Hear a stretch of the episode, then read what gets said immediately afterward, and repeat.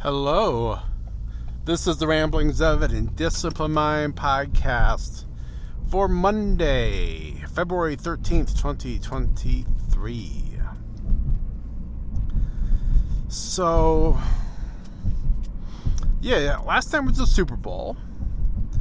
And uh, you know the game was good. It was it was nice that it was a real game. There was there was you know it wasn't a runaway Although at the end of the first half, it kind of looked like it might have the potential for a runaway because um, you know Philly had a decent lead and Mahomes had just been had just re-injured his ankle, uh, so questionable how effective Kansas City was going to be in the second half. Uh, so so yeah, um, but they were able to come back and they and Kansas City won it, which is I I thought that was the likely outcome. I'd even bet a couple bucks on that that they would win the money line and. Um, and you know, so I, I got I won like four bucks, and then uh, they had a, a you know, they had this thing with called Gronk's Kick, Kick of Destiny, where um, you know Gronkowski, who was uh, a tight end, if I remember correctly, so on the offense was going to do a kick, and uh, if he if he got it, then everybody who met the requirements, which was to make a five dollar bet between you know, like yesterday and and the 9th of February, I think it was. And I, I, I did the bet that my wife did. She said, I, I bet on this. I'm like, oh, that's a great idea. And that was that Kelsey was going to score a touchdown, which is usually, you know, especially Mahomes playing, uh, pretty much a sure thing. And sure enough, it happened. I think he got more than one. So we both won that bet.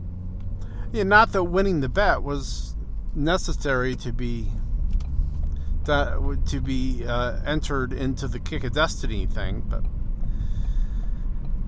uh, and I guess I'll fast forward to the kick of destiny, which took place in the third quarter, and I was actually thought it was going to be during halftime, and I was hoping it was going to be there at the field, but it wasn't. It was someplace else. They said it was. They tried to indicate it was live I don't know if I believe that. It may have been, it may not have been. I don't know. But he missed the kick. And so you're like, oh, nobody gets their share of like $10 million, you know. But they said, well, no, we're still going to give everybody their share of $10 million. So I don't know what that means. It probably means, you know, at the best, we'll get a buck it's supposed to get distributed sometime today. I haven't gotten any notifications of, you know, hey, your winnings from Gronk's Kick, Kick of Destiny over here. So,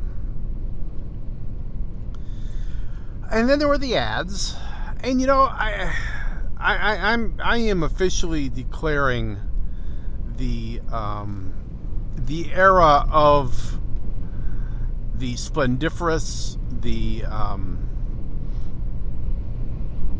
I don't know what you even want to call it, you know, but the notable uh, Super Bowl ads um, to be over. I mean, really, what a Super Bowl ad seemed to mean this year for most people was let's get some celebrities in them. So, like Pepsi One, I think it was, had a bunch had a bunch of um,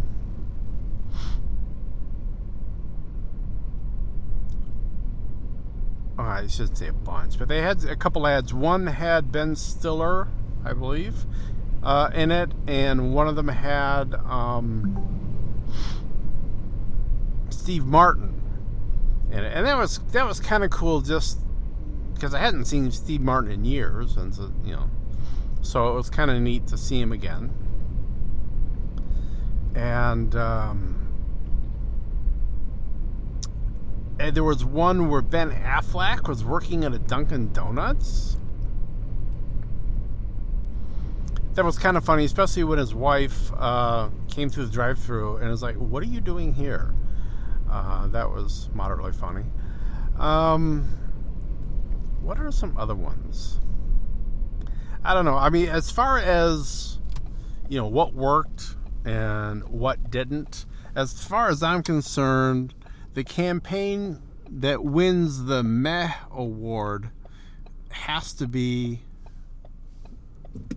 the M&M's one. You know, so sometime before the Super Bowl, they announced that they were ditching the animated uh, M&M's characters, and instead they were hiring somebody named Maya. I think that's her name. Uh, she's got a last name. I don't. I don't know this person. I've never seen anything she's in. I don't know what she does. I know nothing about her. But supposedly she's taken over the brand, the, the, the narrative, and I've seen a few a few ads for it pre Super Bowl. You know, so this was something they where they they they did a running jump, um, if you want to call it that, where she's taken over the brand and instead she's changed the candies into being candy coated uh, pieces of clam, uh, which, as you can probably tell, tastes awful because they would have people try them and make, uh, you know, oh my gosh, that tastes awful faces. As you know, as you do, and and they ran one of those ads. It was a newer, it was a new ad, but they ran an ad you know, that was Amaya's clam bites. I don't even remember what the hell she was calling them. And then, um, you know, somebody tries them, and they're like, you know, they're trying to be the, you know, the model that tries the the product and goes, you know, mmm, tasty, and you know, they take, you know, they they take a bite of the product and they get this look on their face it's like oh my god what have i eaten and then they kind of get into the mmm tasty face but you can tell it's a bit of a strain um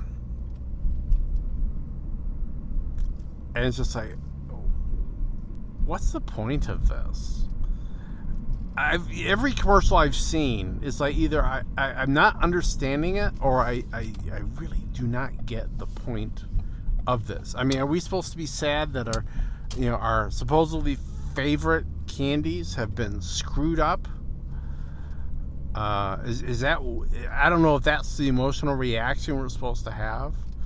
And then in the fourth quarter, and they actually did a teaser, uh, just like a, you know, I, I, it was, it was, oh, it was like a, they were coming back some point in the fourth quarter. They're coming back from a commercial, you know, brought to you by M and M's, and you had a picture of the animated M and M's guy holding a sign up saying "We're back."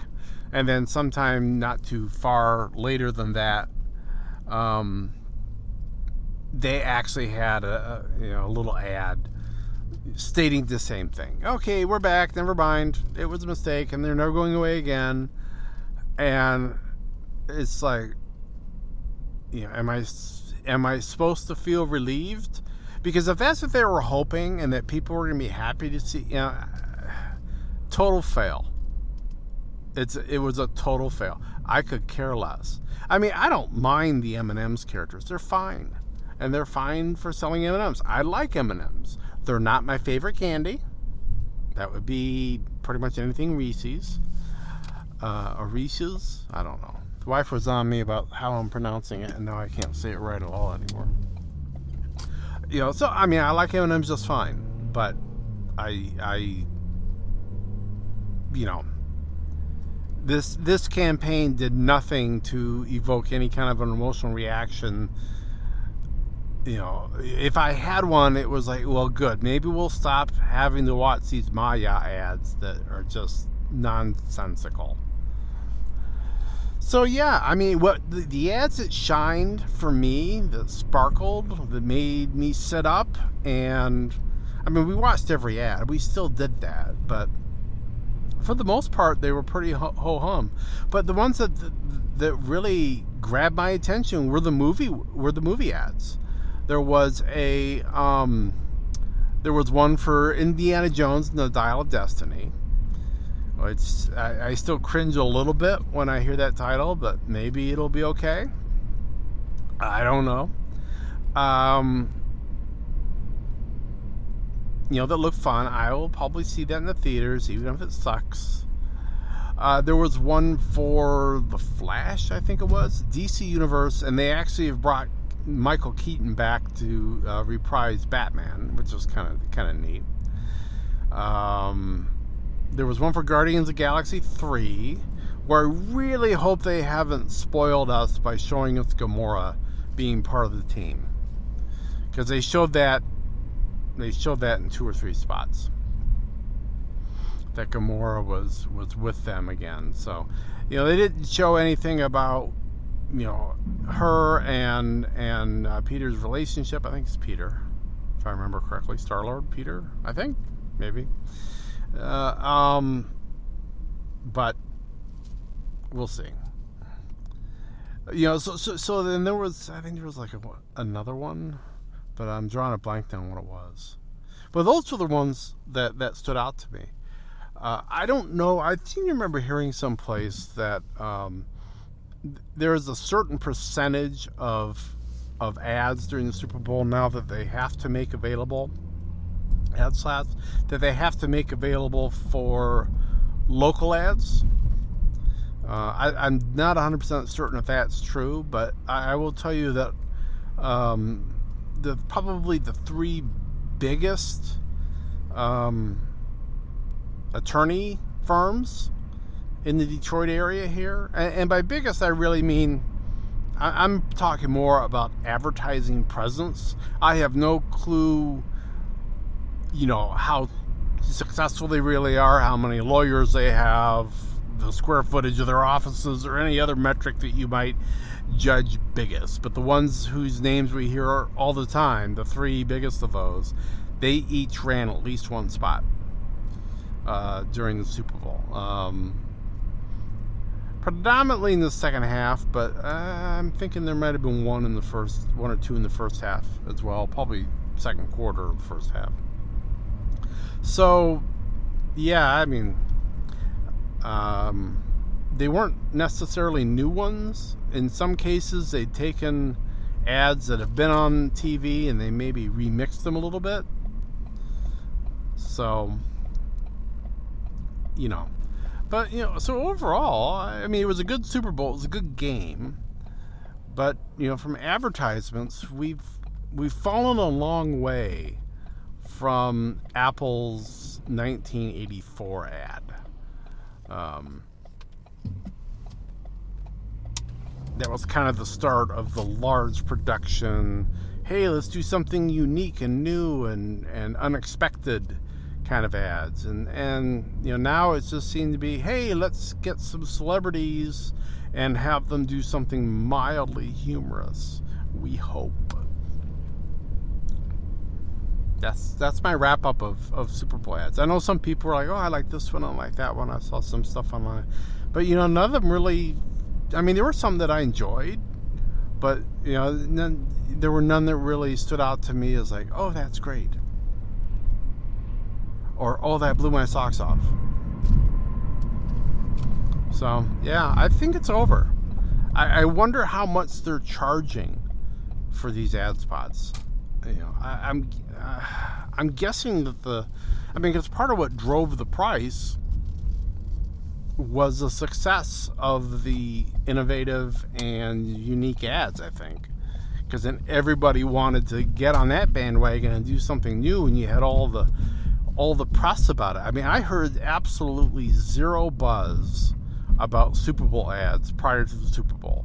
Usually, they're popping up on YouTube uh, and they may have been, but boy, they weren't getting suggested to me. Because sometimes I would get, you know, I, I, would usually see stuff pop up on my YouTube feed and say, you know, here's Pepsi's Super Bowl ad. Uh, you can watch it now. And I would refrain. I would not. Uh, I would wait until, you know, it was on the Super Bowl. Halftime show was pretty good. I mean, I don't know a lot of Rihanna's music. I probably just mispronounced her name, but whatever. It was cool. She was on a, a, a suspended platform, and a, and a lot of her dancers were on a suspended platform for most of the show. Um, and so that was kind of a cool use of three dimensional space. Uh, so yeah, I, I, mean, the one critique I have is they had a main platform that was like this red, and she was wearing an outfit that matched it, and she was wearing an outfit that matched it, and then these platforms that were hanging down, which were over that red platform, they were shining a purple light, and so it really made everything kind of wash out strangely, uh, almost like a black light kind of feel. Um, which I guess a black light is technically a purple light. Um, and, and so it kind of, yeah, and she and she was matching the red, it was kind of it, it from when they were filming from a, her from a bit of a not, you know, medium distance, she would kind of just kind of turn into this reddish purplish blur, and you couldn't see a lot of detail from her. And then they they do a closer shot, and oh, okay, that's what she looks like. But it was it was a great show. I, I thought it went very well, uh, and the use, like I said, the use of suspended platforms was was cool. So so I thought that was neat. I think we'll be seeing a lot more of that going forward uh, with like Super Bowl shows and you know probably like Olympic opening closing ceremonies. Get in, get it off of the off of the ground and get it up in the air. And there's been some of that in Olympics, but not with people aboard, which is dangerous. I mean, sometimes they'll suspend somebody for a while, but you know, these were you had dancers on platforms that are dancing. Now they were, you could see they had safety lines. You know, they were uh, locked into the platform, so they couldn't fall off. But but uh, yeah, that was I thought that was I thought that was pretty neat. I thought that was pretty neat. But that's my thoughts on Le Super Bowl. I will let that be that. I will be back in your holes soon, and I'll be talking to you then. So, be seeing you.